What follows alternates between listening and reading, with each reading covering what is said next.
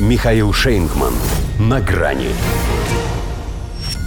Джозеф Пух и все-все-все. Байден дал большое интервью CNN. Здравствуйте.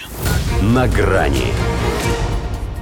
Давно его не показывали так много и так рафинированно, чтобы цвет, ракурс, картинка, чтобы видно было, что человек в хорошей физической и политической форме, чтобы посмотрел на него и глаз порадовался, и сердце успокоилось, и гордость за президента и государство появилась. И сейчас ничего не получилось.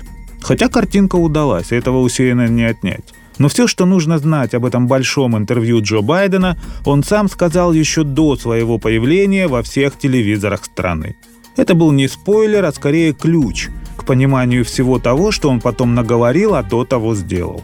На мероприятии в Белом доме в честь предотвращения пожаров он признал, что ни учеба в Кливлендской школе Святой Розы, ни пожарная станция по дороге к ней не повлияли на его будущее так, как на его приятелей и одноклассников, что пошли в пожарные и священники.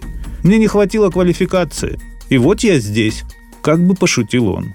И всем, кто в отличие от него дружит с головой, сразу стало грустно, поскольку увидели в этой шутке долю, печальную, горькую, свою. Хотя и прежде догадывались, почему все, за что не возьмется этот напыщенный невежда, горит и развращается. А вот потом действительно было смешно, когда этот старый дилетант пытался строить из себя пуп земли. Потому что, как поется в саундтреке к их мультсериалу про Винни-Пуха, время пришло в гости отправиться.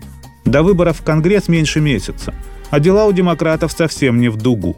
Хотя вряд ли после такого эфира их кривая пойдет вверх. Но попробовать стоило.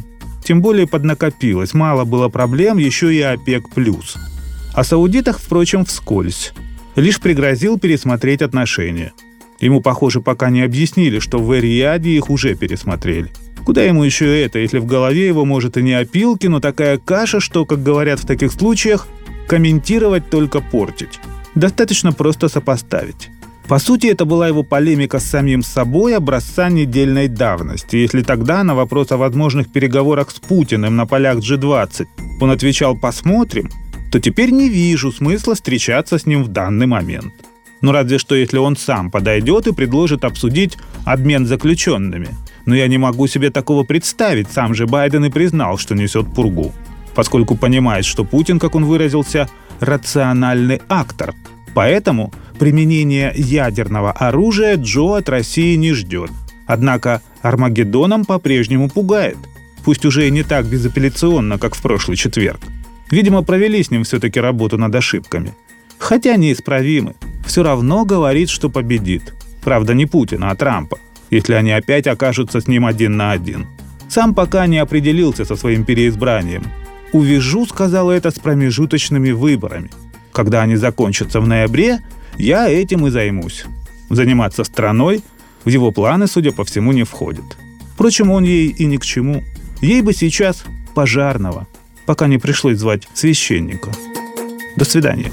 На грани с Михаилом Шейнгманом.